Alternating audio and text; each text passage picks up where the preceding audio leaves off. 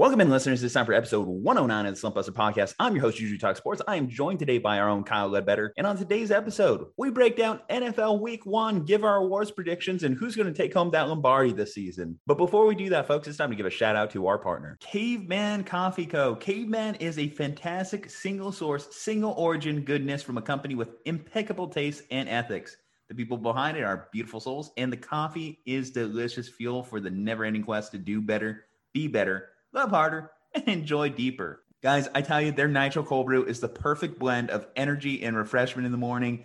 Great way to start the day. But why stop there? They have their Mammoth blends, which I highly encourage you getting. They have their hibiscus teas, which are delicious. And guys, if you use our promo code SLUMP, you get 15% off your next purchase of any of these fantastic products. cavemancoffeeco.com, promo code SLUMP. Guys, don't be a chump. Use promo code SLUMP and get yourself a case today. All right, y'all. It's time for the episode. Juju Talk Sports. Kyle better. Let's get it. Let's bust a slump and let's enjoy.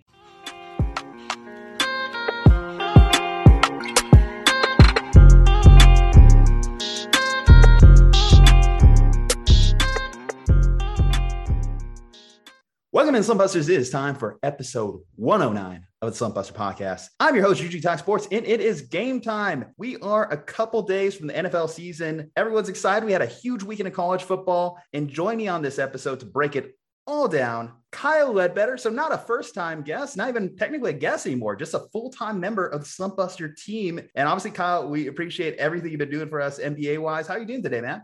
I am doing fantastic, Juju. And technically speaking, I think this is my fourth Slump Buster podcast if we if we really pin it down down the road. But yeah, I, I am super appreciative that you have made me a full-time contributor here on the Slump Buster. And I am really enjoying my time as the NBA correspondent of sorts here on the show. So I appreciate it. And I'm excited to be here because I am so excited for football season. Like honestly, it's gonna be so much fun this weekend. I am ready for Sunday and it's only five days away, but I've been waiting five months. I can wait five more days. We had a lot of fun discussing prior to the show here what happened in college football this past weekend. What was probably the most notable headline from the weekend for you? Uh, I think the right answer is Clemson's offense just putting up an absolute dud. I love DJ Uiagalelei. Like, I think he's going to get a chance to iron out the details as he gets to play some of the Syracuse's and the Boston colleges of the world. But man, he played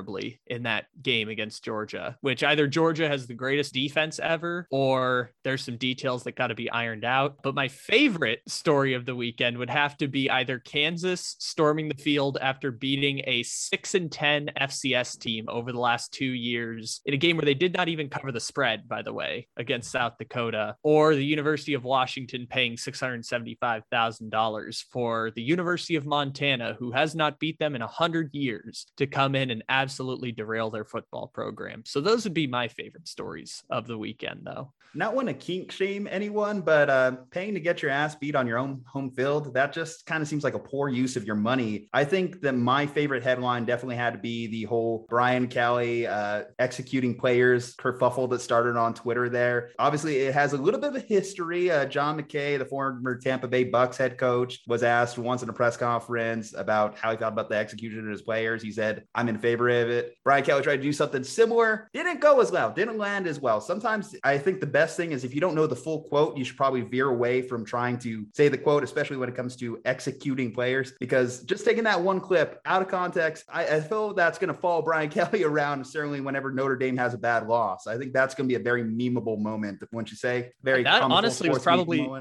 oh, yeah, of course. Comical sports memes and some of the stuff with Slump Buster, which I saw. That wasn't even like the most memeable part of that game because you had the awesome story of McKenzie Milton, two and a half years, suffered a, the doctor called a, in 22 years uh, as a surgeon, had never seen anything as gruesome. He was going through rehab that was basically the same rehab that war veterans go through when they return with significant injuries. And he comes back, he's a backup. He leads a 10 point comeback after the starter gets hurt, and the coach of Florida State ices his own kicker in overtime so that not even the McKenzie Milton future Disney movie magic could stop Florida State from being Florida State. Since Lamar Jackson swiped their heart five years ago, just a putrid college football program. So that was probably the most memeable moment of that game, even. I did listen to your most recent episode of the Take It Easy podcast, and I did appreciate that you loved my stat out there that DJ Uiagalelei had more syllables in his name than the Clemson Tigers were able to score. And hell, I'll take it even a step further than even the amount of rushing yards they had in the first half. I never thought I'd see a team of certain Clemson's caliber, one rushing yard and a half of football. That is yeah, one of the most putrid was... stat lines I think I've seen in a while considering that we're used to Clemson being one of the best rushing teams in college football, with Travis Etienne breaking the ACC all time rushing record in his three plus years at Clemson. So, honestly, Clemson was the most shocking story of the weekend. And maybe this is a changing of the guard in air quotes at the top of college football because Clemson is just one bad upset away from not making the college football playoff. I saw a stat that they won't play another ranked opponent until the ACC ACC championship game this year, assuming that either Miami or North Carolina makes it, because you never know what's going to happen with the ACC Coastal, which is just a tire fire of a conference across 10 years. But Clemson has no margin for error anymore. And that's tough considering there's a lot of good teams kind of nipping at the butt of Clemson and Alabama this year. Now, none of them are Alabama, but props to Texas A&M, props to Georgia. Obviously, Ohio State's really good. I want to believe in Iowa Iowa State, even if Iowa State doesn't believe in me. And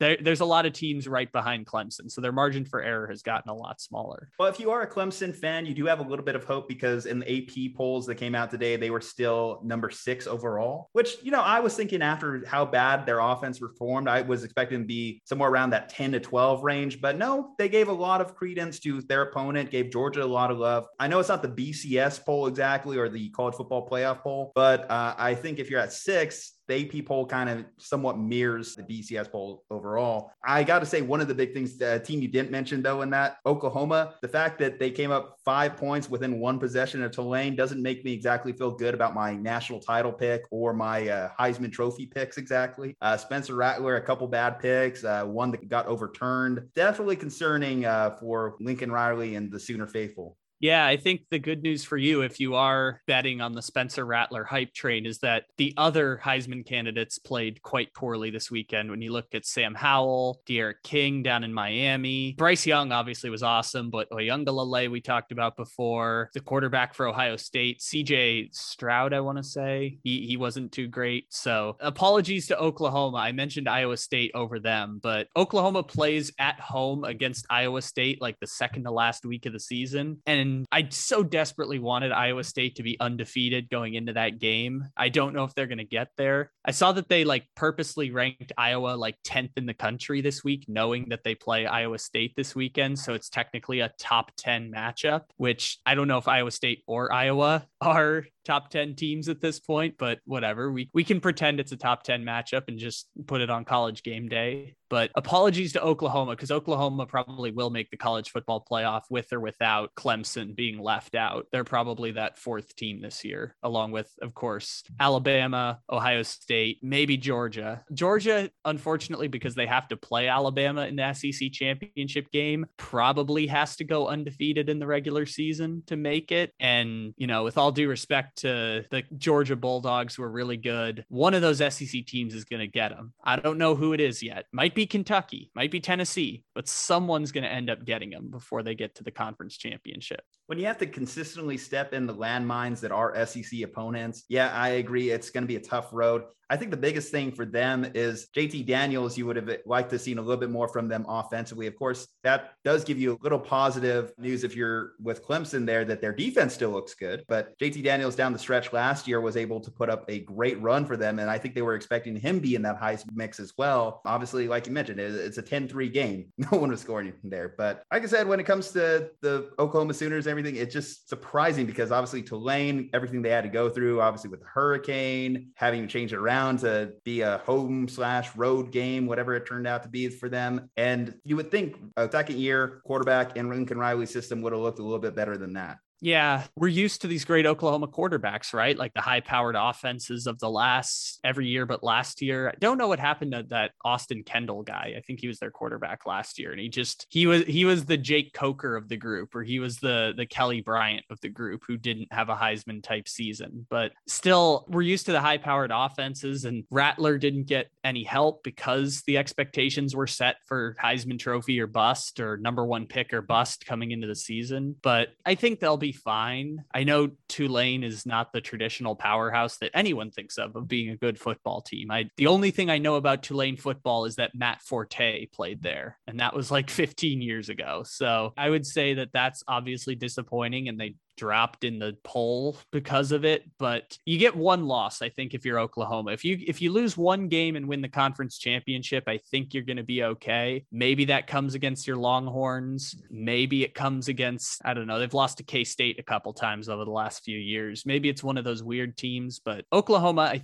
think you're going to be okay even with one loss as long as you win the conference championship. And that seems easy enough for oklahoma. They're super talented in a conference that is not super talented. So I think Rattler's going to be okay, even if he doesn't win the Heisman, which I think that'll start to pop up as we go throughout the season. Is someone's going to have their Lamar Jackson game where they drop 62 points and we're going to be like, wow, look at this guy. And I don't know if it's going to be Rattler. I don't know if it's going to be Bryce Young, but we'll figure that out later on. Oklahoma doesn't need to panic quite yet. All right. Well, that does it for the college game. Let's start getting into this pros. Uh, this episode, obviously, I mentioned kickoffs just here in a couple days. So we got to put on the record these predictions. We got to put out who we think is going to be taking down some hardware at the end of the year, both individual honors and, of course, team honors. Then we're going to look at NFL week one. But starting off first here, Kyle, so I'm going to read off the top five for the coach of the year honors. So Vegas has it lined up as such. Favorite right now is going to be first year head coach Brandon Staley of the Chargers, sitting at plus 1200. Right behind him, perhaps the greatest coach of all time, Bill Belichick at plus 1400. Been quite a while since Bill has even been in this conversation. Kyle Shanahan at plus 1400 with the Niners trying to rebound off a rough 2020. Uh, Sean McVay at plus 1600. And then Kevin Stefanski tied with him at plus 1600. So right out the gate, I'm going to eliminate Kevin Stefanski because we generally don't see repeat coach of the years. Usually this award does go to a first year coach on a team that was out of the playoff mix and then gets back to the said playoffs. And that's why Vegas, of course, has Brandon Staley listed as a favorite. Uh, do you agree with kind of how Vegas has it and who's your personal favorite?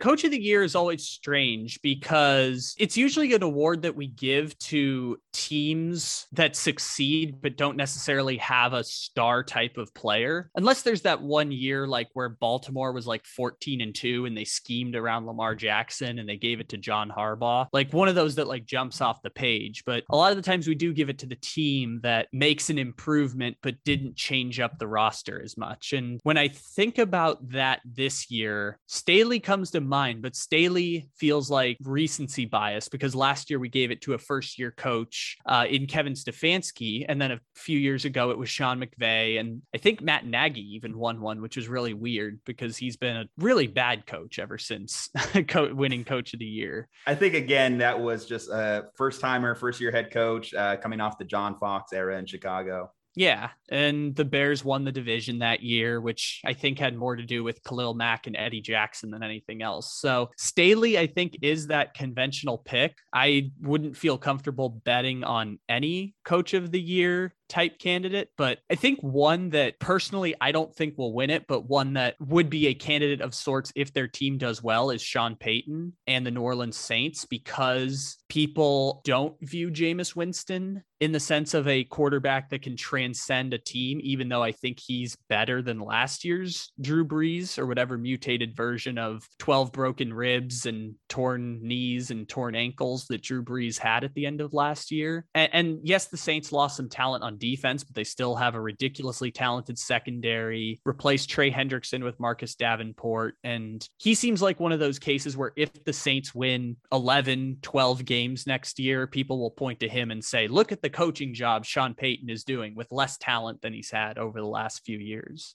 Okay, so my obvious pick here has to be Dan Campbell, of course. You know, the man's eating kneecaps. He's bringing Lions camp. He's ready to go. But uh, my serious pick, my non-meme pick, is going to be Kyle Shanahan. Call it a bias, but I, I think that the voters kind of did him wrong a couple years ago during that year with John Harbaugh getting the Coach of the Year honors. Um, when you look at what the Niners preseason expectations were, a lot of people had them about an eight win, nine win team. And then obviously they ended up becoming a Super Bowl team that year. That's why I think that this is going to be a big year for Kyle to really establish who he is in terms of NFL coaches. Coming off last year where the Niners were outside the playoffs, I think as the uh, number three favorite according to Vegas, I think Kyle has that opportunity to actually take home hardware this year. You know, I don't hate that. And I'm probably the pouring water on the fire with the 49ers guy because I had said prior to last year that even if they had been healthy, they probably wouldn't have made it out of the wild card because of just the talent decline that they had on the team. But I will say that that is a fine pick because if the 49ers do really well this year, there's no reason they can't win the NFC West. I struggle give Bill uh, credit within these Coach of the Year honors because I feel Bill falls victim to his own legacy in terms of being a coach. Like he doesn't need to win Coach of the Year honors anymore at this point. His legacy is already established. So I kind of discount him in that rankings as well. But uh, Kyle Shanahan for me, I'm sorry, one more time, Kyle, your pick. My official pick will be uh that's a good one because I was just kind of doing analysis there. You know what? I will go Sean McDermott with Buffalo. That's my pick.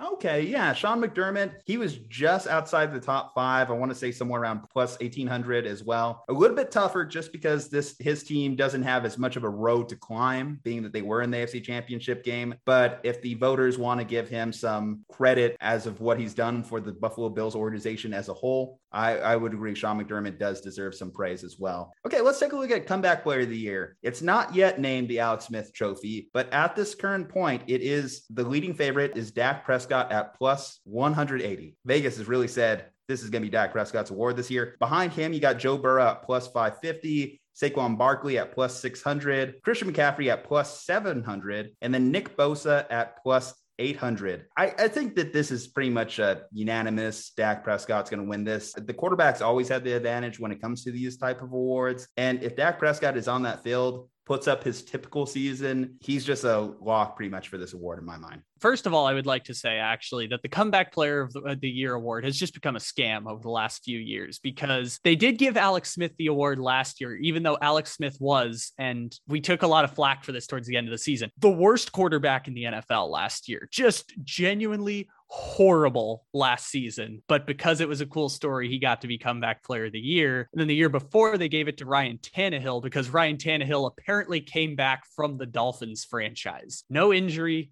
no nothing. He just came back from playing on the Dolphins, which, okay, if you want to do it that way, I think that's a way to scam some people out of their money. Can we name Vegas. Sam Darnold then? Can we put him as the escaping Adam Gase comeback player of the year? yeah, I, I, think Sam Darnold should be eligible in that case. And if Sam Darnold wins it over Christian McCaffrey, we're going to have a problem here. But in all seriousness, yeah, it's probably either going to be Dak Prescott or Joe Burrow. Unless Carson Wentz does something magical, I think he's another contender type player. I know he was combined injured and bad last year for the Eagles, but that's one that I think of as maybe a comeback type of player if the Colts win the division or the Colts win 11 games or something like that. But like you said, it's probably going to be Dak Prescott. If not Dak, probably Joe Burrow. Saquon was interesting because I forgot about him. And I've said previously that I think the Giants will be better just by default of adding so much talent on offense, whether it be him or Golladay or Kadarius Toney as compared to having like the corpse of Golden Tate running around last year. Saquon's an interesting one for me where I look at it like, wouldn't be surprised if he wins it, but he'd have to do something pretty special to win it like I said, most of these awards are based off the narrative, and quarterbacks certainly do have the advantage as the leading headline getters on any team. I will throw out a potential option. I mean, I know this will never happen, but the Chiefs offensive lineman last year that sat out due to the COVID pandemic and helped out with, I know he's a registered doctor or nurse or something along those lines. What's his name? Duvernay, I want to say. Duvernay Tardif is the uh, guard for the Chiefs. I would put him as honorary mention just in this category because obviously the pandemic hit us hard last year. He's out there like sacrificing one of his prime NFL years to go help out. Shout out to him. Uh, just you know, thought I'd mention that as a nice little nugget here in the end. Okay, let's take a look at the rookie class. So let's start getting these rookie awards. Defensive rookie of the year. Right now, the favorite, another Cowboy, is going to be Micah Parsons at plus 450. Jaelan Phillips uh, plus 800. Miami Dolphins right there. Jamin Davis plus 900. Kwity Paye plus 1,000. And then Patrick Surtain at the second at plus 1,000. I'm going to say Surtain. I write him off a little bit because I think it's harder for cornerbacks to really stand out in terms of these awards. Unless you really come down with five picks, six picks, a bunch of pick sixes, there's not a lot of love you can really get from that position. And once NFL defenses figure out they can stay away from you, you can't really stat pad. So cornerbacks, I think, instantly take a hit. I think they have it right here as well. Micah Parsons, just because he's going to be so involved in everything the Cowboys do. He's one of those prototypical linebackers, sideline to sideline, very athletic, very involved in passing situations. They're going to get him involved in pass rush. So he's going to get some big splash plays. And I think that that's going to be what the voters are really going to appeal to. Yeah, this is a tough year for defense because of there's just not a lot of big defensive prospects that jumped off the page. I think like the top seven picks in the draft were all offensive players before Jaycee Horn, who surprisingly was not on the list. I was interested by that. There's no like Chase Young that jumps off the screen like last year. I will throw out another name that could be interesting down the line, which is Asante Samuel Jr. for the Chargers. He's going to get a chance to play a lot of snaps, maybe a lot of snaps re- replicates to uh, some kind of consideration for the award. I know that helped Jeremy Chinn last year for the Carolina Panthers, who I think finished second for the award. Don't quote me on it, but I think he finished behind Chase Young, who won it almost unanimously. So he was, uh, I think, the 64th pick in the draft. So there's a chance that these lower level guys get the award, but traditionally it is the people at the top of the draft. They get to play the most snaps, their first round picks. I will be conventional on this one and pick Micah Parsons. That will be, be, very involved. Selection. Yeah. Um, okay. Offensive rookie of the year. It just led by a lot of quarterbacks. And pretty much the last few years, it's been quarterback, running back. Trevor Lawrence plus 260, Justin Fields plus 550, Trey Lance at plus 650, Zach Wilson plus 750, and then Najee Harris at plus 800. I'm actually surprised with this top five that after Mac Jones was announced as the week one starter following the Cam Newton news, that he didn't fly up the rankings as well. Certainly ahead of Trey Lance, who at the moment, um, as an Niners fan, I'm expecting to sit at least multiple weeks probably not even get in there. Realistically, even I don't know, best case, worst case, week eight. So Mac Jones, I, I thought would get a little bit more love. I think my personal pick is going to be Najee Harris. I think that he has an opportunity and a lot of touches to shine in the Steelers offense. Even the Steelers declaring him as the number 22 overall pick is them saying they're going to get back to their old ways, uh, use their running backs in the same way they used to use uh, Le'Veon Bell back in the day, DeAngelo Williams, these traditional power running backs that they used to have. And Najee certainly is a great pick at that point.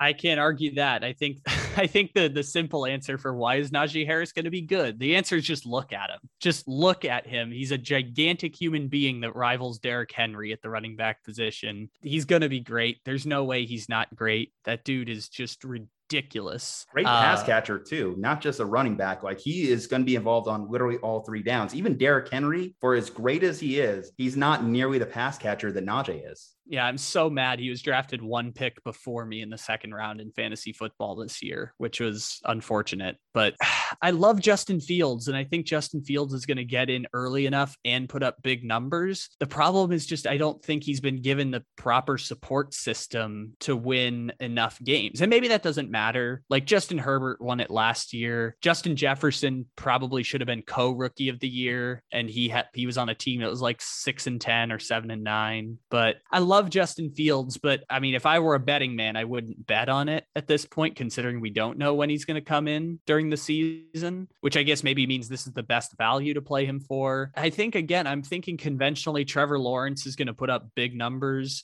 They've got three wide receivers on that team that are at least wide receiver twos. So maybe he falls in love with one of them and just starts going berserk during the season. But all of these guys are going to put up big numbers, or at least three of them are going to put up big numbers. And there's going to be a bit of a debate down the line for sure. My second pick, my second instinct actually here was Zach Wilson, oddly enough. And I question Zach Wilson's long time upside. I'm not nearly as high on him three, four years down the road as Tony Romo, for example. But in year one, I could see him having a very Baker S type season. That's always a comp that's been thrown out there, him versus Baker. And I think it's because the offense that he plays in, that LaFleur, Shanahan, McVay type offense, will give him some easy looks, scheme some guys open, and give him an opportunity to really stand out amongst the rookie class, use some of his best attributes. And the fact that he's going to be out there in week one, I think is going to be his advantage. Uh, Trevor Lawrence, like you mentioned, the prodigal son that he is, uh, will have every opportunity uh, to show why he's the number one overall pick being out there from the start. But I do look at some of the tape from the early preseason games, and it did make me question Jacksonville's ability to really keep him upright and on the field. At least with Zach Wilson, you could say the offensive line for the Jets should be good this year, should be very um, capable of keeping him on his feet. Could potentially allow him put up some decent numbers out there in New York. I don't know if that's going to give New Yorkers some false hope for the future. And that is something that always scares me the thought of New Yorkers having some false hope. Yes, they tend to let the rest of the country know about it.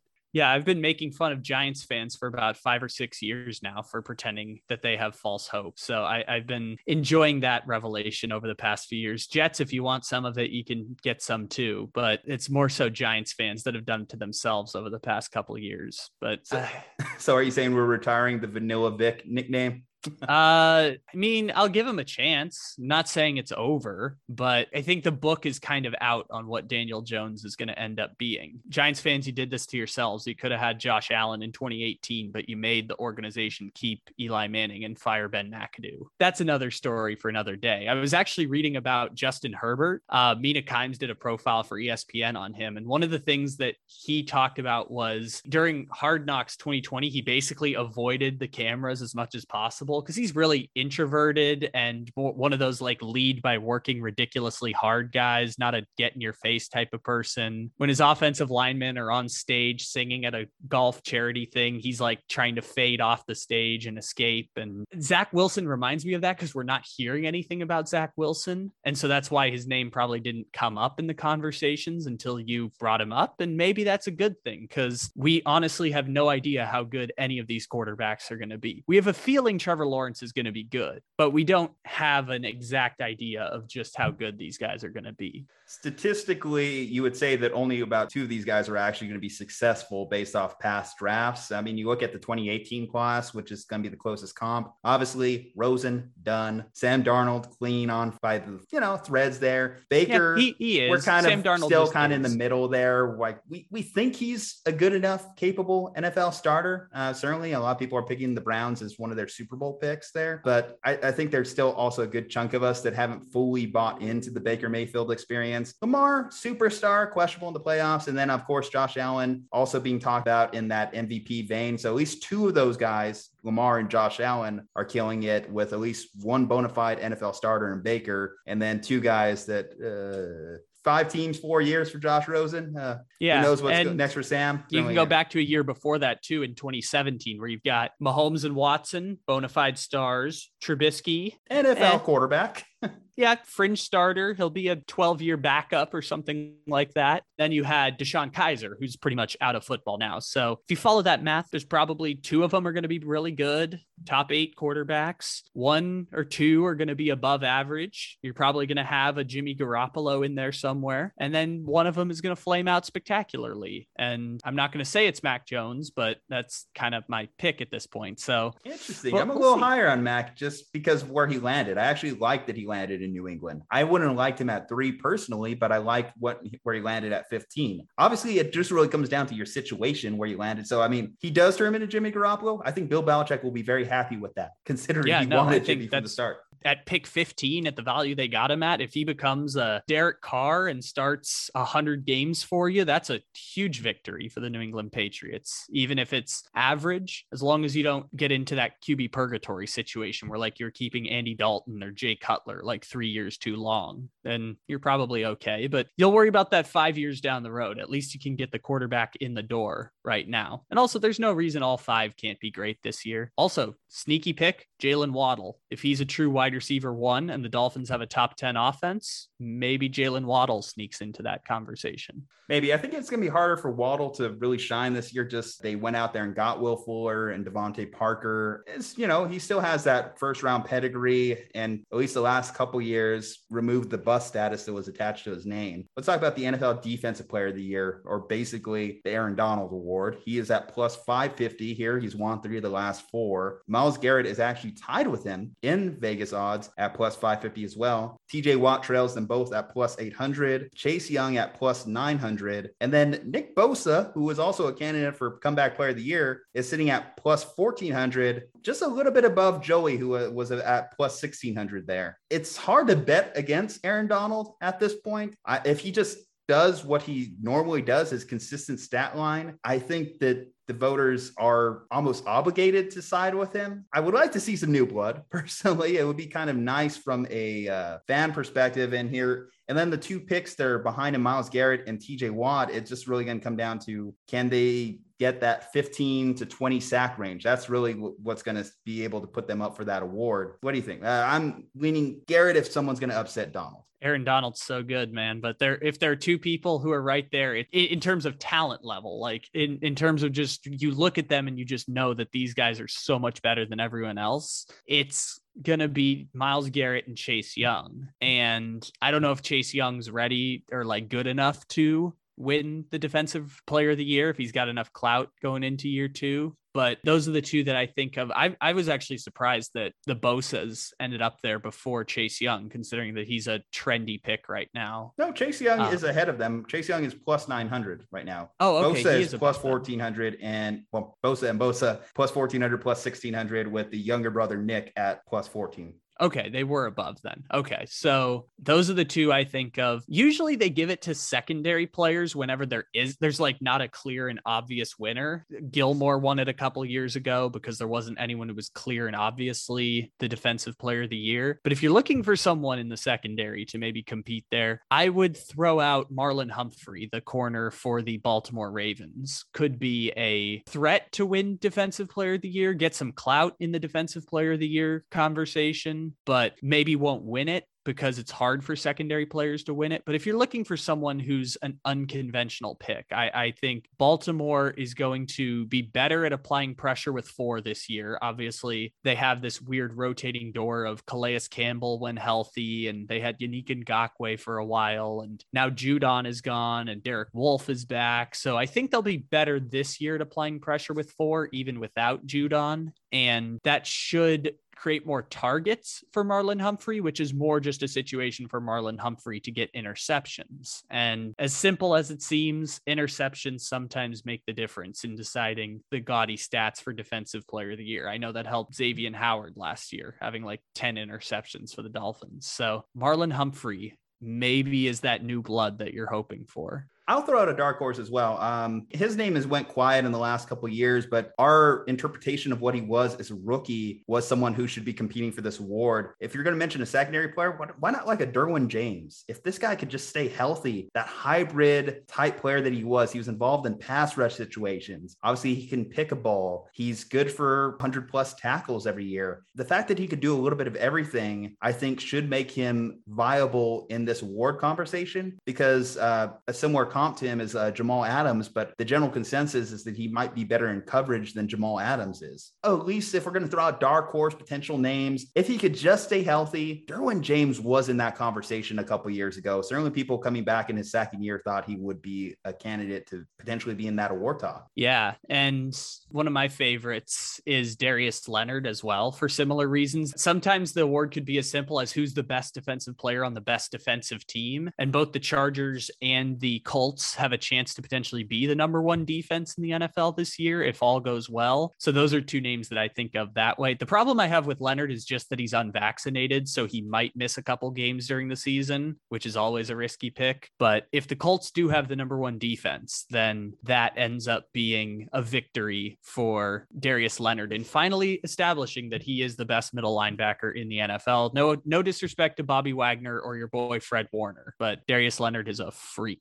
If we're going to throw out a linebacker, I'm going to throw out one of the Tampa Bay guys, though. Uh, Devin White, I think, has an opportunity too as well. We might as well just go all three levels here. You know, obviously the defensive ends, the outside edge rushers are getting the most love in this because they have the best opportunity at splash plays. Derwin James, like you mentioned, Marlon Humphreys in the secondary, uh, Darius Leonard, Devin White. Um, okay, well, let's look at the NFL Offensive Player of the Year. Uh, so this award is at least I look at it this way. It's given to the best non quarterback on offense because that's usually going to be your MVP. Uh, last year was obviously Derrick Henry because 2,000 yard rushing season. It's rare. It's something that doesn't happen that often. Uh, before that, I believe was Christian McCaffrey with his crazy season that fantasy owners remember. Um, this year, currently the uh, top five breaks down as such. Derrick Henry plus 900, uh, Patrick Mahomes plus 1,000, Christian McCaffrey plus 1,200, Aaron Rodgers at plus 1,400, and Dalvin Cook at plus 1,800. I'm surprised they have Derrick Henry on here to repeat second year in a row because the uh, history of running backs have gone for 2,000 yards. It isn't kind to them the next year afterwards. There is a notable drop off. And I know Derrick Henry is a physical freak. If you want any more proof of that, just look up his high school rushing numbers. But I don't see him repeating. Uh, Christian McCaffrey is a great person to mention here. May be wrong on this, may need to be fact checked, but I don't believe a wide receiver has ever won this award, surprisingly enough. Michael Thomas in 2019, I believe, was the first. Yes. Okay. So only one in the history of this award. I wanted to be cute on it last year and say year of the tight end, but did not happen or it's come to fruition. It looks like Jerry Rice won it a couple times too, just looking up real quick here. So it looks like Jerry Rice and Michael Thomas are the only wide receivers that have won the award, which I didn't know they were giving it all the way back then. But it, it's just harder for a wide receiver to stand out. And this is the same discussion that went into the Heisman argument last year. Wide receivers just come off as more that ingredient in the soup rather than the soup itself. That's why I don't see any wide receivers really popping in terms of this award. If I had to choose a favorite, he's just a little bit down the list. I'm gonna go with Alvin Kamara. I, think Alvin Kamara, certainly in the first few weeks of this Saints season, is going to be the preferred passing option. And I could see him exceeding 100 receptions this year, which would put him on pace for that thousand thousand mark that elevated guys like David Johnson, elevated guys like Christian McCaffrey in the past when it came to consideration for this award. Yeah, give me the Saints running back, Alvin Kamara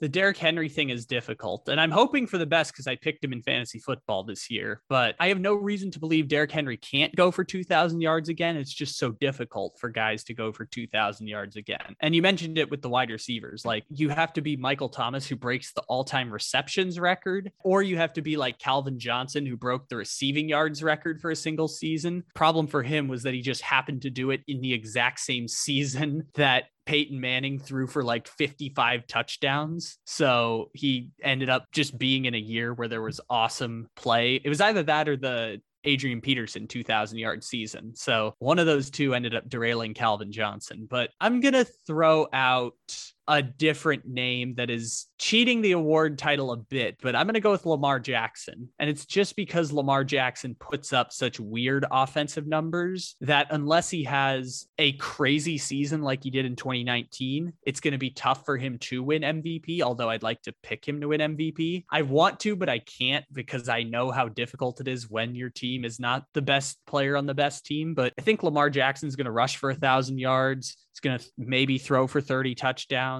And if he finishes somewhere near the top of the MVP, maybe he gets the Offensive Player of the Year award for the dual efforts of passing and rushing the ball. If it's close, then I could see them going with a second quarterback for the offensive player of the year and Louvre giving them the MVP. I, I could see someone like that popping up. Even another potential name I'll throw out there in that same vein, like a Kyler Murray, someone who does a lot of things similar, because a lot of people were expecting Kyler Murray to maybe take that MVP type step like Lamar, like Josh Allen, third year for them. So you know, he has an opportunity to put up some big time numbers that could potentially put him in that conversation as well. Okay, well, let's talk about the big guy then. NFL MVP. The favorite going in is going to be Patrick Mahomes at plus 600. Aaron Rodgers sitting behind him at plus 1100 to repeat. Josh Allen plus 1400. Tom Brady plus 1400. And Dak Prescott at plus 1600. So that's your top five. Uh, my personal favorite in this mix. You know, I think everyone just likes a good story. And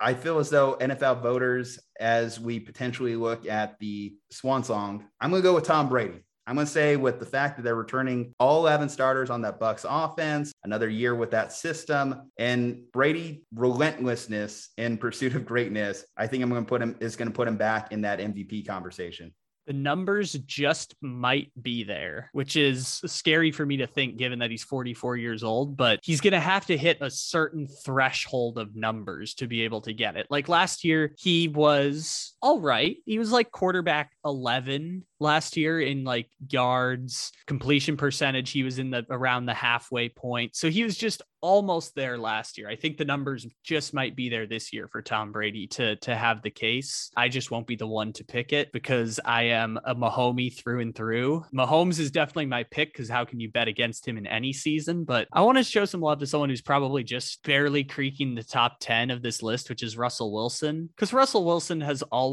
been a Hall of Fame type of quarterback, and he gets poop all the time for not having an MVP first place vote, which is not fair to Russell Wilson at all. Like he's been so great over the past few years of his career. I don't think he's going to win. What's it. he going to do? You know, it just every year, just they're just someone that's better. It's just how it happens, man. Because yeah. I agree with you. Yeah, Russell Wilson last year, he started off ball of fire. Everyone is fully expecting it. And then just the consistency of Rodgers over time and Russ fell off. It seems to happen every year. So I agree with you that it's a crazy that he hasn't gotten a vote, but I understand like every year there's just always someone. It's like Drew Brees. Drew Brees has retired, gone, no MVP consideration. Even in his best year, the 5,000 yard passing year where he broke Dan Marino's record. Yeah, I, I love. Uh, I think it was Gridiron Heights made the joke about that, where they had matching sweaters with Russell Wilson and Drew Brees, because he is kind of his generation's Drew Brees. He's easily a Hall of Famer. He's won a Super Bowl, and now he and the Seahawks have won more games in a six-year stretch than any team in NFL history that has never made it to a conference championship game. And that's kind of the weird legacy of the Seahawks is that they've been that same team, but they've got talent, so I'll give them props there. And you know, we didn't talk about them at all here, which is kind of strange, but maybe people give credit for a Rams division title to Matthew Stafford. So maybe he doesn't win it, but he finishes near the top five because people will say, well, what's the difference between last year's Rams and this year's Rams? Well, it's Matthew Stafford, and now the Rams win the division. So Matthew Stafford should be an MVP and he gets his props that are due.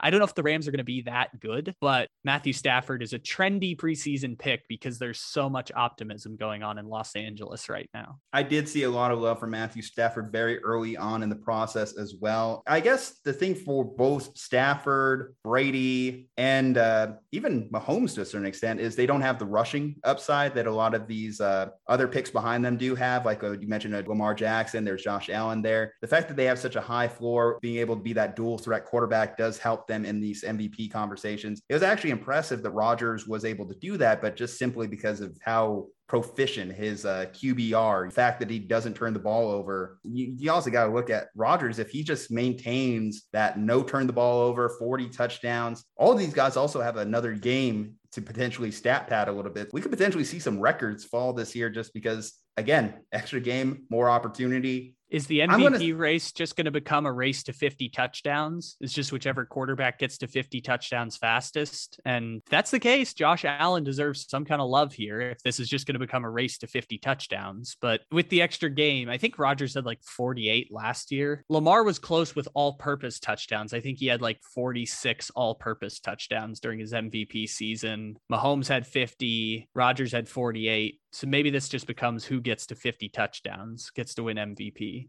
Yeah, Mahomes, the last two years, it's just been a little minor tweak or injury that's kept him away from taking back the MVP trophy. It makes sense that Vegas has him in the favorite. I'm just thinking what's going to be that story. And there's some speculation. I know there's been this speculation every year if this is Brady's last year. And I could see the voters wanting to give him one last MVP trophy before he's down. And if he happens to put up those numbers that we're expecting the Bucks offense to put up, that 50 touchdowns, reduce the interceptions, traditional Tom Brady type season. I don't see any reason why he wouldn't be considered uh, in that discussion. But mm-hmm. okay, well, that does it for the individual honors. I we have a lengthy list of games to get to here, so we should definitely fly by these as best we can. So starting off Thursday night football, the Dallas Cowboys going into Tampa. The Dallas Cowboys are eight point underdogs in the opener. Does that sound about right to you, Kyle? Uh, I would say that makes sense. I mean, I don't think anyone's outright picking Dallas to win. It would be quite shocking, but I think a touchdown plus is it might, it's actually I think one of the biggest lines of the week. Um, which obviously it's early, so that might change, but I think that's more a testament to just how good the Tampa Bay Buccaneers are than anything else. So I mean, the Cowboys aren't terrible, but this is a an average team or an above average team against a really good team. And usually that does work in favor of the really good team. Yeah. So with that said, in this game, I guess I got to go with Vegas here. I got to say, I think Tampa is going to win. I think they're going to come more prepared, and this does seem like a ultimate Brady revenge season. Obviously, if I'm picking him for MVP, I think he's going to have a good year, and I think that's going to start with a good opening week. And then when I don't know how well Dallas's defense has improved in just the one off season. Yes, they've added a lot of talented defensive rookies, uh, starting first with Micah Parsons. But are we convinced that Dan Quinn, who had a horrible defense with the Falcons the last couple years, is going to come in in place of Mike Nolan and instantly turn around this defense? So I'm going to say that the Bucks go in there, dominate, and plus eight, minus eight, whatever. Yeah, that sounds about right. Yeah, I'll go with you. I I think there is a scenario where we have a Cooper Rush entering the game. So I think I think that's on the table where we just get to garbage time and the, the Bucks are up 21 or some point spread like that. So I think Tampa does end up winning the game rather handily. Maybe the Cowboys have a backdoor cover in them, but obviously I'm casting a wide net between losing by seven and losing by 21. So Tampa's going to win easily. It's just a matter of point spread. Okay, well, let's look at the Sunday slate as we prepare for seven consecutive hours of NFL football on your television screen. yes, I'm glad that you, I'm glad that you did not say that Bears Rams counts as football. I'm glad that you made that distinction. That doesn't count as real football on Sunday night. Yeah, important to not miss the uh, minor details there. uh, but starting first with that 1 p.m. kickoff slot, so Eastern time, 1 p.m. early morning games, if you are, so you get your cereal bowl ready and watch some NFL action. The uh, Pittsburgh Steelers are six and a half point underdogs going into Buffalo. Obviously, everyone's expecting just this huge drop off for the Steelers. Uh, so that's why I think that this line is a little bit closer to a touchdown. I'm not as much of a pessimist on the Steelers overall as the year goes. I think um, I actually have them winning about nine games this season as a whole. Just week one isn't going to be one of them because I do see the Buffalo Bills as a 13 win team this year. So Buffalo is going to win, but I'm not on the Steelers hate train that a lot of other people are on. Yeah, I think this line is set perfectly. I think Pittsburgh is still pretty good. They're probably going to lose week one, but that's not a problem for Pittsburgh. They're just playing a really good team. I, th- I think Pittsburgh could make the playoffs. I don't know who's going to be that seventh playoff team in the AFC after you have Chiefs, Bills, Ravens, Browns, Patriots, and whoever wins the crappy AFC South. I don't know who that seventh team is going to be. Maybe it's Pittsburgh. I'm not going to rule it out. They'd have to beat up on Baltimore and Cleveland a couple times, which is really their season comes down to those four games. Is what do they do against Baltimore and Cleveland? Can they get a split in four games? Maybe. But I, I, I am with you. I think Buffalo is going to win Week One. Uh, there's no Josh Allen hate here. I've admitted I'm wrong, and Buffalo is going to have a pretty good game, even though their defense is questionable, like Gregory Rousseau as a draft pick, maybe as a quick impact player. But a lot of questions everywhere except the quarterback and the wide receiver for Buffalo. Just hoping for big Najee Harris week one. Uh, hopefully, the Bills defense, like you said, is still a bit on the softer side. I could use that uh, benefit because, unlike you, I did get my Najee Harris share. Just throwing that out there. okay, we got a revenge game though in week one, right out the gate. The New York Jets plus five going into Carolina. So Sam Darnold facing his former team. That's at least a narrative you could craft over this one versus Zach Wilson. The Carolina Panthers, uh, they do have a lot of good things going for them, like on the defensive side of the ball. Obviously, you mentioned uh, Chinn, uh, Brian Burns, too, a good edge rusher. I think that's going to give a lot of problems for rookie quarterback in Zach Wilson. Obviously, the addition of getting uh, Christian McCaffrey back. I do hesitate just because for all the Adam Gase ness that existed, I still am not convinced that Sam Darnold is a good NFL quarterback. And it's going to take a lot for me to get over that hump with him. But week one, facing a team that was drafting at the top of the NFL draft a season ago, that's certainly a good place to start. Give me Carolina going over in week one. I am going to take the Jet. And if you're not totally confident in the Jets, because I'm not going to say they're going to blow them out, I think the Jets will win the game. Take them with the points because I think the line's like five and a half right now. So I would take the Jets with points, and we'll figure this out on on take it easy later on. But this is one of those games that I am going to lock in and feel good about the Jets winning in Week One. Which Jets fans don't want that because Jets fans are expecting the worst, which is Sam Darnold to throw 350 yards and four touchdowns to make them pay for getting rid of him. But I think the Jets are really good and they won't be great this year, but I think the Jets are going to start turning a corner. And maybe Zach Wilson doesn't have totally impressive numbers. Maybe his QBR is middle of the road. But even with that, I think it still should be enough to beat a Carolina Panthers team that they're pretty good. That's the thing you can say about the Panthers they're pretty good. So I like the Jets this week actually to pull off a week one victory for like the first time in four years, I think. Okay, first upset of the day. So yeah, I could see it. I could see that game going either way, but I'm going to give Carolina at least a little bit of credit. I'm going to give their coach, Matt Rhule, Joe Brady out there, a little bit of credit in winning their opener. Next game up. So a game that's good enough to be on a, any Thursday night football is going to be Jacksonville going into Houston two and a half point line in favor of the Jaguars. So the first road favorite going in. Uh, Houston, obviously, a lot of people are projecting them to be the biggest mess in the NFL this year. Tyrod Taylor is going to be officially the starting quarterback. Uh, there's going to be a lot of positive buzz going into for Jacksonville in terms of obviously, again, the prodigal son, Trevor Lawrence, Urban Meyer. It's hard for me to pick Houston to do much of anything this year. I have them going one and 15. So I think that, of course, starts with a very rough home game against the Jacksonville Jaguars. Uh, so yeah, I got to go with my, my season predictions had them going if you are going to pick one game that Houston wins, this is probably the conventional pick because they're at home. They're playing against the other team that's terrible in their division. I'm not going to go that far. I'm going to pick Jacksonville and whatever the point spread is because I, I, honestly don't care. I'll take Jacksonville as long as it's under 10 points. I'll take Jacksonville in the points. But if you're going to find one for Houston, maybe this is the one they win. But if I pick against Houston every single week, I'm going to be right um, way more often than I'm going to be wrong this year. So I'll take Jacksonville. If you're looking for daily fantasy values, we talked about Sam Darnold last game. Not many people are going to pick him, but maybe he goes off and take James Robinson. James Robinson could have a nice day against a Texans defense that will not be able to stop the run this year. Just no chance they're going to be able to stop any running back.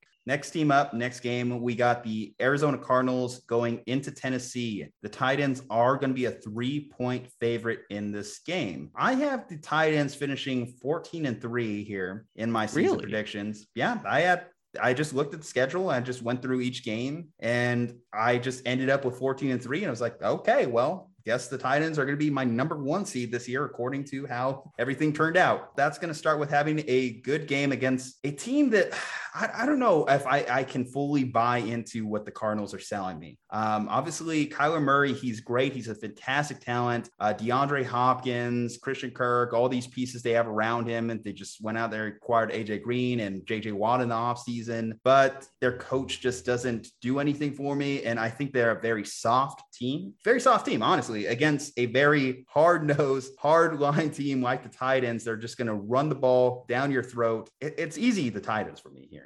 Yeah, I think the the penis chopper Mike Vrabel is like the anti Cliff Kingsbury. I think those two are probably the the antithesis of each other at this point in their football careers. I'm with you that the Titans win, but I am definitely not as high on the Titans as you are this year. And part of that is that Derrick Henry was so effective last year. and It's going to be so hard to replicate that production on offense. Yeah, they got Julio Jones, but they had to replace about 1,500 passing yards with Jonnu Smith and Corey Davis and I'm thinking of someone else, but I can't remember who it is. But they got Josh Reynolds, which helps. So let's just say Jonnu and Corey Davis. You have to replace about 1,500 yards receiving somewhere in there, and Julio Jones is going to do the bulk of that. And also, they were really lucky in one possession games last year. I think their expected win total was about FPI said they were about 9.4 last year, and I think they went 11 and five. So they were really lucky in one score games that are like toss up type of games. Mm-hmm. So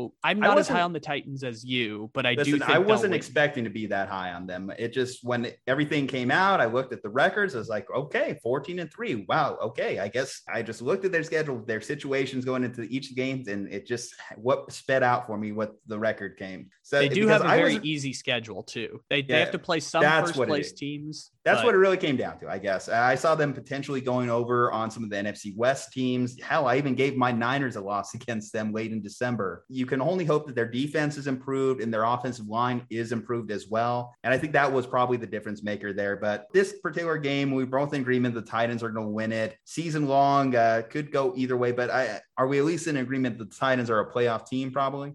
Someone's got to win the AFC that's, South. That's probably the difference maker. Yes, I the fact I gave them six wins alone in division, I think was probably the reason they ended up so high. yeah, I think that's probably going to do it. And uh, out of respect for Jacksonville, I think Jacksonville can beat them one time. Not saying they will, but I think they can. Them and the Colts are going to split their season series. It's just See, that's the problem though. That's Derrick Henry's favorite game in the year. Like he earmarks that game every single year. Oh, you want me to throw up 200 rushing yards? Jacksonville, let me just go ahead and run for 99 yards, stiff arm three guys along the way. Still one of my favorite NFL runs right there. that, that is a, that is a good one. I I had him uh, the Thursday night one against Jacksonville that went 99 yards. He was on my bench in fantasy football that week, which was that I, must have hurt. Yeah, that one was hard to live down for the rest of the year. So the Chargers are going into Washington. And traditionally, obviously, a West Coast team going to the East Coast week one has been a very poor matchup for that team. And I'm high on the Chargers, yes. But this is not a great matchup for a sophomore quarterback going against Washington's front seven. You know that they're going to get a lot of heat thrown at them. And I, I think it's just going to be a lot for Justin Herbert. Yes, I love the talent that is him, but this is traditionally just one of those games that the Chargers lose. so I'm going to go with Washington. The Chargers do find a way to uh, to lose these games over and over again. And as someone originally from San Diego who was born into the Charger fandom, who then abandoned the Chargers fandom when they abandoned me, these may not be your granddaddies or daddies or my childhood's Chargers anymore. I think that uh, they'll win the game. These two teams are very similar on paper. I think. I mean, the Chargers are better on offense by a significant amount, but both of them feel like they're going to be in that eight and nine territory this year, or like nine and eight, just fighting around 500. But I will give the Chargers the props. Yes, it's the 10 o'clock West Coast start for weird body clock situations, but I'll go against you for a second time here and uh, roll with uh, the Los Angeles Chargers. Okay, next game we have the Philadelphia Eagles sitting at plus three going into Atlanta. This is going to be my first upset pick. I think I'm going to go with the Eagles here because I think that Jalen Hurts can cause enough problems, cause enough chaos for that Atlanta Falcons defense that is still going through a lot of turnover, wasn't that efficient last year. Yeah, I just don't think that this is a good game for them out the gate. I think that the type of team that the Eagles are, the type of team that can uh, cause some matchup disadvantages with their quarterback, is just bad scheme fit. I like that pick, even if I'm going to pick the Falcons. I like the the thought process going into that because Philadelphia is, for the most part, setting up Jalen Hurts to fail this year. They've they've stripped a lot of the roster of talent. They didn't really make huge moves other than through their draft picks this offseason. Zach Ertz is still there, which was surprising. I'm surprised that he's still in the Eagles uniform this year. And I don't know what to do with the Falcons, but I think there's only one way to go for the Falcons, and it's up because they had the worst record in the NFC last year. So I think they'll get better. I think the Eagles will get worse. And that's the only math I'm doing to say the Falcons will win, is just that the Falcons are a better team. But I know that's not how football works. I know that there are random results every single week that don't make sense. So I like the Eagles upset pick, but I don't have the cojones to pick the Eagles over the Falcons in this week one matchup. Listen, I hate the Eagles this year. I think I had them finishing with four wins, and why I think this could be one of them is just styles make fights. I think this is a great stylistic matchup for them. I think another big problem for the Falcons slow starts. They have been so slow out the gate the last couple years, and I think that catches up to them once again in this particular game.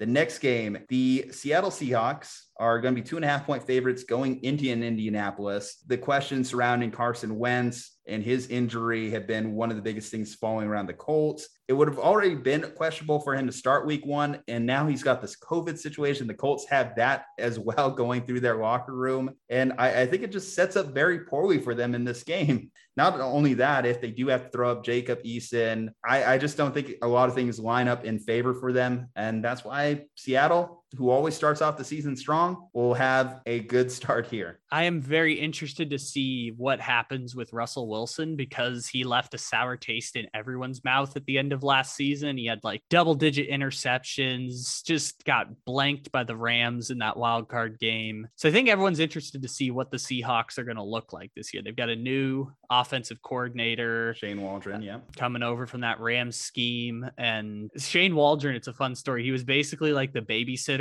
for Jared Goff during that Super Bowl run, which is kind of interesting that now three years later he's an offensive coordinator because they've hired so many of the McVay assistants over the last few years. So maybe it works out, maybe it doesn't for the Seahawks. This one, I think they'll win. Although I will say, uh, we were talking to our buddy Razor Rosenthal from Beer Life Sports. Their their daily fantasy guy says he is going all in on Carson Wentz because Carson Wentz could be a boom or bust type of situation in daily fantasy this week, and not a lot of people are going to pick him. Now, does that mean the Colts are going to be down 28 and he's going to have to throw 50 passes? Possibly. I don't know how the game script works for that, but he really likes Carson Wentz to put up big numbers for some reason. Yeah, I, I, think it's just for me right now with just the uncertainties, injuries, sickness, everything. It just lining up very poorly for at least his start to his Colts tenure, and I think that that will have lasting effects throughout the entire season. I, gosh, I wanted to be so much higher on the Colts too going into the year, uh, so much more optimistic. But then it's broken foot,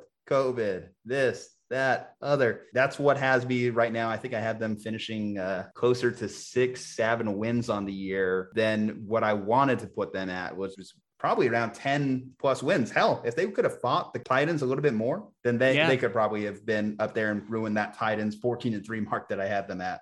I, I, think the Colts, if their defense is not elite this year, which I think it's one of the picks I think people could make to say who are the best defensive units in football. There's not many you can name before you get to the Colts. So if they aren't that good, I tend to agree with you because I don't think there's tons of upside on the offense for them. Maybe Jonathan Taylor goes bonkers this year, but I've been making the joke for years now. Anyone can rush for a thousand yards in the Colts offense. And we know this because Marlon Mack did it twice, and Marlon Mack is anyone. Is Quenton Nelson going to be suiting up in week one, though? I mean, he, we talked about Carson Wentz, but that's another big piece for that too. Well, from what I've been hearing, the answer is yes, but I, I don't think he's been officially cleared to play yet. So we'll see. Pain management issue. And when you're talking about a 300 pounder with a foot issue, it's a problem. Minnesota is going to be three point favorites heading into this game against Cincinnati on the road. Uh, Cincinnati, obviously, this is going to be our first chance to see Joe Burrow post injury against this Minnesota team that their defense was bad last year, which was odd because obviously, if you the one thing you expect from a Mike Zimmer team is that their defense is going to have it all together. But last year, they were led by their offense. Kirk Cousins uh,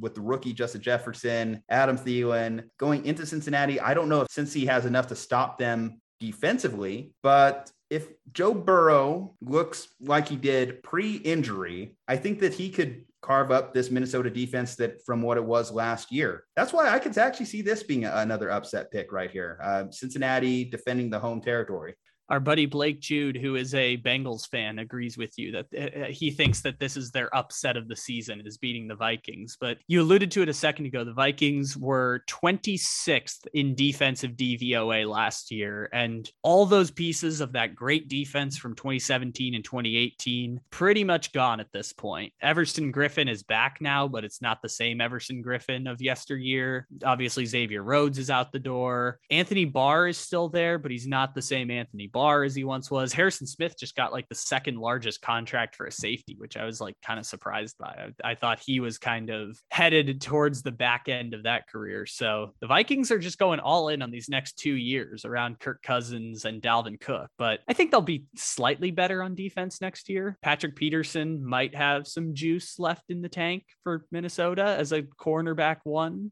but I thought the juice was why he was suspended last year. That is a good point. I that is actually a really good joke. I forgot he'd gotten suspended for PEDs a while back, but um, didn't really help him much though. I don't think any performance was enhanced. He kind of looked a little bit slower. He's lost a step. I think that's big. The biggest thing with Patrick Peterson, whether Mike Zimmer can reincarnate that. I think bigger than anything else, getting Danielle Hunter back is going to be big because he's quietly one of those like defensive player of the year guys that if the team were better, you'd consider him as like a dark horse. But the Vikings defense is going to be so bad that he doesn't have a chance to win the award scoreboard this year. I'm going to take Minnesota just because I think they're going to score in the 30s. Maybe the Bengals score in the 30s, but it's a lot to ask Joe Burrow in his first game back. Joe Mixon is just the most running back 10 running back in all of the NFL right now. So he, you know what you're getting out of him. I'll, I'll take Minnesota in this one and feel okay about it. So this one, obviously near and dear, I got to show a little bit of bias here, but the Niners are going into Detroit. They're seven and a half point favorites in this game as well.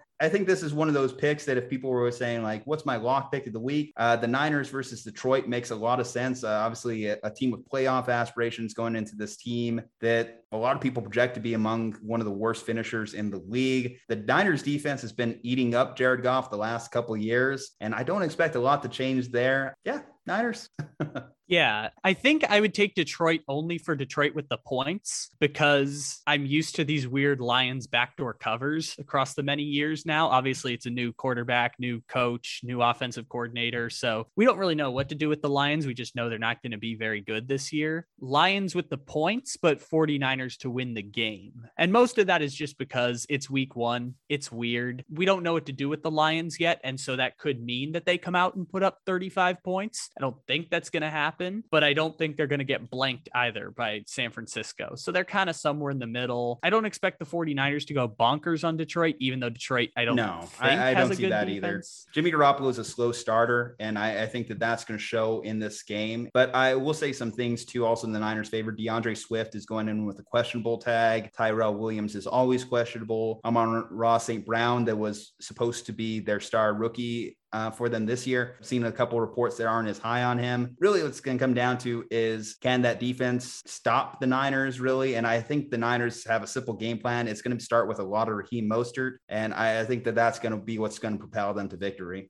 if I were betting on this, I would like spend the extra money to move the line to like nine and a half and feel really good about betting the Detroit Lions. But if it's going to sit at seven, I'll still roll with the Lions and feel pretty good about it and say that San Francisco is going to win the game, but I'll take a flyer on a backdoor cover for Detroit. Okay, let's move into the afternoon slate. Uh, so the primetime game out the gate is going to be the Cleveland Browns going in as six and a half point underdogs into Kansas City. So I'm very low on the Browns. I had them finishing, and I've gotten a lot of flack on this. I had them finishing eight and nine when my record predictions all came down. And Kansas City, I know it's preseason action you have to judge them off of, but their offense looked good in the preseason season, they didn't allow a lot of pressure on Patrick Mahomes, which shows that their offensive line and the additions they made there were some great core pieces, adding Thuney, adding Brown. And if they could keep that pass rush off of him, then I, I think Patrick Mahomes could go bombs away on that secondary, even with the additions of uh, John Johnson. Yeah, I'm glad that you brought up the Browns defense because the Browns have a new defense. I don't know if they have a great defense because just because they added pieces doesn't necessarily mean that they're going to be great on defense. And this is something that I've told people who are like thinking the Browns could be Super Bowl teams this year. I'm not going to say it's not going to happen because I think the Browns are going to take a big step offensively this year and not just be a top rushing team, but also be a top passing team and probably be somewhere near five or six in total team offense this year but the defense is new this year. And I don't know whether that means they're going to be an elite defense. Now, having Myles Garrett and Denzel Ward as your anchor is great. I don't know if that makes a difference against the Chiefs because they are really susceptible in the middle of the field, which means if you have Travis Kelce on your fantasy team, I think you're feeling pretty good this week. But I would take Kansas City in this game and I I would take the points but I think that's only because of the respect I have for Kansas City's offense and how many points they can generate just like that before Cleveland scores a field goal on a 6-minute drive and then 2 minutes later the Chiefs have a touchdown. So I think because of how rapidly they can score, you only bet against the Chiefs if you think that the Browns are going to win the game altogether. Yeah, uh, last year obviously it was a tight playoff game. Came down to that uh, questionable call with the referees. Uh, that I think a lot of Browns fans are going into this matchup saying, "We want Kansas City. We want Kansas City." And I think Kansas City is going to be more than happy to oblige those invitations. And I think they're going to come out hot. I think they're going to want to set a tone. It's what they did last year. Whenever they came out against Houston, they wanted to establish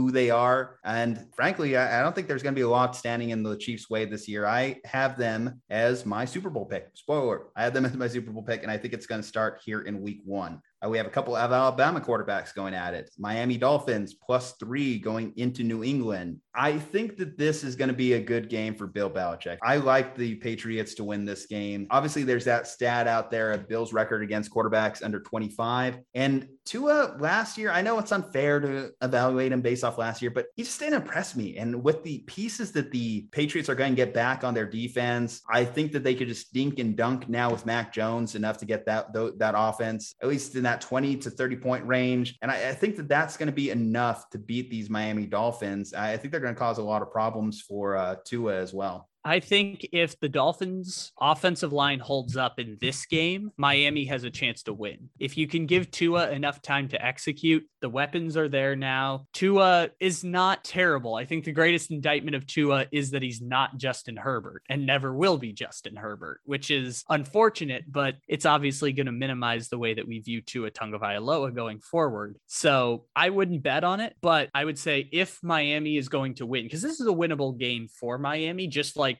the Patriots going into Miami is a winnable game for New England. Offensive line's got to get protection for Miami if they're going to pull off the win in this one against Christian Barmore. Matt Judon is going to be healthy for the Patriots. Winovich, Uche, those guys up front. If they can apply pressure with four or five, like I know the blitz packages for New England are always just catastrophic when you try to match up against them. But I would bet the Patriots, but say that there's a path for Miami to win the game. And I like the three point line. I think that game could come down right to like a toss up on the last drive, whether it's Mac Jones or Tua that has to execute. I think someone's going to end up in Philip Rivers purgatory where they are one minute to go, no timeouts, length of the field to go, needing a drive to get three or four points. The matchup between these two last year was were so close. What it came down to um, was obviously Cam, the inabilities to just make routine throws. I, I think that they don't have that issue with Mac going into the this game. I think that that's going to put them back ahead of Miami in the standings personally. And Miami was one of those surprise teams last year. I'll be curious to see if they can repeat that same success this year. New England, I picked them to go over. You got Miami in this one. Yeah, I think I'll roll with Miami. I don't feel good about it. I'll roll Miami. By the way, I also have the Patriots winning 11 or 12 games this year. So I'm right there with you on the Patriots are going to be better than most people think.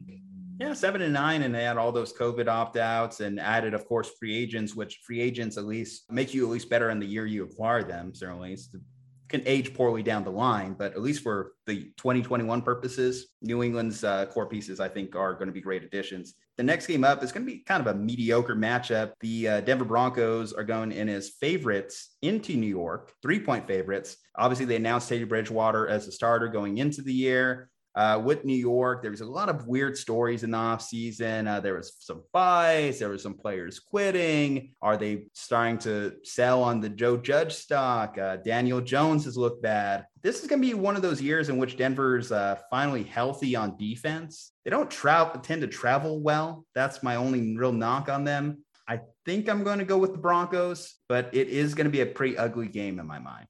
So this one's the definition of a toss up in my mind. And both of these teams feel like they're going to be like average to below average. And see, we can play my favorite game. Uh, uh we do NFL awards all the time, but I think my favorite one is the which coach is going to get fired first. I think Vic Fangio might be the favorite. It's either him or Zac Taylor at this point, but the Broncos might want this one because I know it doesn't get much easier for the Broncos after this one. So I think they'll win this game. But we just talked about it with the Patriots, actually. And the Giants added so much talent that I think they're going to get better in one season. But it it reeks of desperation for New York to to make all the moves that they did this offseason, given that Gettleman probably should have been fired after last year, but because they had this weird run at the end of the season where Colt McCoy and Alfred Morris went into Seattle and won a game against Russell Wilson he ended up getting another year to try this thing out. The problem for the Giants, and this is a problem that can extend all the way through, they're going to have the worst offensive line in the NFL. It's so bad. It's Andrew Thomas might be something good, but he was worse than the four tackles taken right after him. They're going to be so bad on the offensive line this year, and that's not going to help a run based offense. So, a lot of outside runs, a lot of read options, zone schemes. Hopefully, they do some of that stuff because otherwise, Danny Dimes and Saquon are going to be running for their lives this year. And a bad offensive line, certainly against a team like Denver that at least does have a good pass rush with Bradley Chubb, Von Miller. Uh, they're going to be okay in the secondary with the rookie Patrick Surtain the second as well. Uh, another thing going against the Giants too is literally all their pass catchers are banged up. Golladay, uh, he's hurt. Kadarius Toney, Kadarius Toney, he's hurt. Uh, yeah, Evan Engram's banged up, and how even you mentioned Saquon. Saquon might not even play this game, or at least be on limited touches. Danny, which I, I, dare you right now. Can you name the second running back on the Giants? Do you think you can name who the second running back is? Yeah, Devontae Booker, because I have him in fantasy. There you go. Yeah. The, so the, pick I, up Devontae Booker, guys, because uh, that is going to be potentially one of those ones that could help you out. yeah, and I mean, if you do really have to play Devontae Booker, I wish you luck going into your fantasy football season. Or maybe you're in one of those leagues that has like four flex spots, but four to five catches, I could see him pulling down. He's always been a decent pass catching running back, but might not be a great matchup in general to throw him out there. I, I don't know. It was potential deep league, 14 team league upside play. That's what Devontae Booker is there. Yeah. Just as a, a, general rule, if Kyle Rudolph is one of your starters, you're not a great team. That's just a general rule of thumb. Is if you see Kyle Rudolph starting at a significant spot where he's going to need like 10 targets a game, your team's in trouble this year. we started off the show talking about um, obviously Tulane had to uh, go off site for their game. Well, so do the New Orleans Saints. They are going to be playing this game in Jacksonville because they are welcoming the Green Bay Packers, four and a half point underdogs to the Packers. Uh, first real start for Jameis in a couple years now. I'm high on Jameis overall for the season. I'm high on the Saints overall for the season. But the Packers, now that they have Aaron Rodgers back in tow, uh, they've been 13 and 3 over the last two years, and they didn't have to relocate their entire practice training, everything in the last week. So a lot of factors are just going in the Packers' favor. I think even with the points, this is a easy win for them. Yeah, I think Green Bay is going to win, but I will give you the the way that New Orleans wins is number 1, the Packers cannot stop the run to save their lives. They haven't been able to for 3 years now and I don't think that'll continue this year because they haven't really addressed the the linebacker and defensive tackle positions yet. So, if you just power run on them, I think you're going to do good. I was surprised that the Saints just up and cut Latavius Murray today when he's been kind of that power back for them for a couple of years now. Um, Pick up Tony Jones Jr. is the lesson of this day. I wish I slept on waivers. Didn't have. Yeah, no, that's that's can. a good one there. But obviously, it's a sign that Alvin Kamara is going to get eighty percent of the touches this year. He's going to be. I think you picked him for Offensive Player of the Year earlier mm-hmm. on here in the show. Could so. see him easily going over hundred receptions this year it starts here and then the second one which is a little bit of a no doy one. It's like being cautiously optimistic. Forced turnovers of aaron rodgers which maybe you compromise and get fumbles but force Aaron Rodgers to throw to the wide receivers. Davante Adams is going to be shadowed by Marshon Lattimore, who is one of the most confusing players in the NFL. He's been so difficult to figure out over the last few years. CJ Gardner Johnson is a name people know at this point, but maybe don't recognize he's one of the better slot corners in the NFL. So that should be good. Malcolm Jenkins comes back this year. So force Rodgers to throw those secondary players and get interceptions. That's going to be the way that you counter the game. Is for is the same way the Bucks beat up on Green Bay a couple years ago when Rodgers had like two pick sixes on back-to-back plays. Is force turnovers and run the ball right down the Packers' throat. Overall, I think that this is a good way to start the Packers season and on their road to potentially, as they call it, their last dance type season. Yeah, I, I, like the Packers in this one for that reason. The Bears are going to be going into Los Angeles as seven and a half point underdogs. There's a little bit of a high line, but I guess with Andy Dalton uh, getting thrown out there as potential cannon fodder for a defense that was ranked the number one overall defense last year, I, I could see why that line has shifted uh, so far in the Rams' favor. This is going to be a little bit of a throwback. Obviously, Matthew Stafford for years going against the Bears. I don't know, seven and a half points. I, I guess it's just the Andy Dalton thing. I'm going with the Rams, but could I see the Bears defense causing some some problems for Matthew Stafford? I could see it. They've done it for years. They certainly have a lot of game tape on him. I know it's a new scheme, but uh, I'm, maybe I'm not expecting the Rams to just run over the Bears I expect the Rams to win this one and win it pretty handily. And it's not just Andy Dalton. I know that, that we'd like to throw shade over at Andy Dalton, but it's the fact that Andy Dalton's okay and Mitchell Trubisky is okay if you can run the football, which the Bears couldn't do for like 11 weeks last year. And then David Montgomery had like 700 rushing yards in the last five weeks of the season. Problem is, the Rams pride themselves on rushing defense. So I don't think that's going to be a, an option for the Bears. I don't see any way they're going to be able to score points in this game. And maybe they'll give some points back to the Rams because if Andy Dalton turns the ball over, that's going to immediately convert into points. The reason to watch this game is obviously Matthew Stafford. It was like eight months ago that he got traded. This is the first time we're going to see him in any capacity with the Rams because I don't believe he played any preseason games. So it's just very, very exciting to get to finally see see what Matthew Stafford can do when he's given his second top 10 defense or top 15 defense of his NFL career. Certainly, from a game planning standpoint, you know that Sean McVay's just had the starters purely focusing on this game for the last three weeks, told them, don't even worry about preseason. That's that's not even on your radar. Week one. I don't know if I like or hate or where I feel about Sean McVay's strategy. You have some old heads like like uh, Andy Reid out there putting out Patrick Mahomes Tom Brady out there playing preseason games, and then you just have the Rams who are nope, nobody, nada. You're not even going out there for a game. So the main storyline here is just how does Matthew Stafford look now that the excuses of being on a Lions team aren't there? I think that's the biggest question that not just in this game, but overall for the season that I want to see answered. Is Matthew Stafford more than just the hype? Because I've seen a lot of people like jumping it up to, oh, he's been a top 10 quarterback over the last decade. I'm like, has he? I just he's kind of been the bar. He's like where you cut off the top 10 is like right around Stafford. He might be 11, he might be 12, he might be nine, but usually Stafford is like the final cutoff line before guys who you know they're definitely not top 10, like Kirk Cousins or Baker Mayfield. Guys, you definitely know they're not top 10, but they're kind of right there. I guess, I, you know, obviously I know it's not just a quarterback stat, but you just would have liked to have seen a little bit more. I know it's the Lions, but you would just like to have seen just one year in which that talent overcame the coaching, the talent around him, and you know, obviously popped. And just Matthew Stafford's career has just been underwhelming. Um, going for the Rams here, but we'll be tuning in. It's Sunday Night Football. We're gonna be tuning in regardless. So what are we even talking about? yeah, pretty much.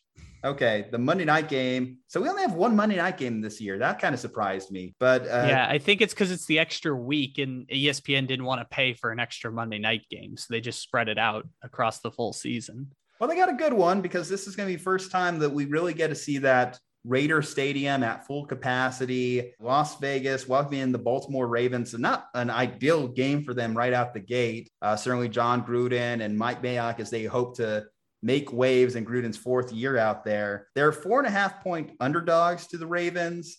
God, I, I'm picking the Ravens, but I don't think that it's going to be quite the game that people are like expecting from here because the Raiders did a great job in primetime games last year, beating the Chiefs, beating the Saints on Monday Night Football. The problem is, and I think the big difference in this game is the Raiders linebackers and always been so slow. So I don't know how they really contain the athleticism of Lamar Jackson. I think that's going to be the big difference in the weak point in this game, even as Baltimore's backfield continues to crumble around them with Justice Hill and uh, J.K. Dobbins both injured in the last week. Yeah, and the Raiders have had problems in the front seven over the past few years. And part of that was Maxx Crosby being great in his rookie year and then not being so great next year. And so they bring in Yannick Ngakoue. Clelin Ferrell was the the payoff of all of their tanking and trading all those players was to get Clelin Ferrell, and that hasn't worked out very well for them so far. So I thought Baltimore would be a, a heavier favorite, but I am interested. What did you have as Baltimore's record this year when you went through the uh, the this pick by pick of the games. Baltimore's record. Let me take a look here. Because Baltimore's gotten a lot of fluctuation between people this year. I've seen people go in a lot of different directions on Baltimore. I believe I had them finishing 13 and 4 this season. You just give a lot, a lot of credit to Lamar Jackson. Like all he does is win. And I think that going into any game, I feel like you give him a chance. There's not really too many games in which you feel like the Ravens don't necessarily have the right ability to compete within a game. I, I think the star power certainly speaks for itself. I agree with you on that. And I think they will win the AFC North this year. But I think that's just conventionally picking Lamar Jackson because Lamar Jackson is unbelievable and amazing and just dominates the sport, even though they've had so many injuries this year. It's been brutal for them to kick off the season. But maybe they've always got the two Sammy Watkins games in their back pocket. But I think the Raiders game will be one where they don't need to break out the Sammy Watkins tool yet. I think they'll they'll keep that for when they need it more. So I like Baltimore. I thought four and a half was a little low. I thought that line would hang around like six and a half or seven, but I'll take Baltimore to win and get the points. Well, that does it. NFL Week One in the books. That's uh, definitely a longer episode than I was thinking. It was man, maybe you should have split up the awards, split up NFL Week One. But oh wow, it's it's football. We just got to get these predictions out there so you can ridicule us later. That that's the main thing. Absolutely. You can come back and laugh at me for saying that the Bills would go 6 and 10 last year and being laughably wrong about Josh Allen. Listen, the last 2 years I've picked the Packers to go 6 and 10. I don't know if it's an internal spite or the previous year I, I guess I rationalized it as they were a 6 and 10 team in a 13 and 3 Wolves clothing. sure enough, they came back the year, revenge Rodgers, and uh, definitely put a damper on my parade there. But whatever whatever makes old takes exposed uh, that's yeah no we, we can be laughably wrong and, and laugh it off at the end. That's kind of the the purpose of this stuff is to be able to go back and laugh at it later in the season when uh, i don't know the 49ers miss the playoffs. I don't know something weird like that wow, happens just got to throw that shot out there huh? I thought we are going to end on such a positive note here kyle but you, you don't know me then. I can't do that. I have to i have to make people angry in some way shape or form when we walk out of here. Base level just all memes and smiles but Little did I know. There's so much sarcasm underneath that, uh, underneath this face that so much you can, smarm. Yeah, Is that right? Smarm. I think so. I think yeah. that works. It's your uh, word of the day, guys. Word of the day. Yeah. Anyway, guys. All right. Well, Kyle Ledbetter, Juju Talk Sports. Find us on all our social media platforms. Kyle's going to be with me throughout the NFL season. So we're going to be talking about more NFL predictions, projections, what goes right, what goes wrong, review these picks maybe a few weeks later and just see what happens and how they're holding up. But guys, to do that, to stick along for that journey, you got to follow us at, at Slumpbuster Podcast on IG, at Slumpbuster Pod on Twitter, hell, at Slumpbuster Pod on TikTok. We got to get more followers on there. Drop a five star review, helps the algorithm. And of course, subscribe to this channel. All right, guys, you guys got to stay safe, happy, and healthy. And we'll see you on the next one.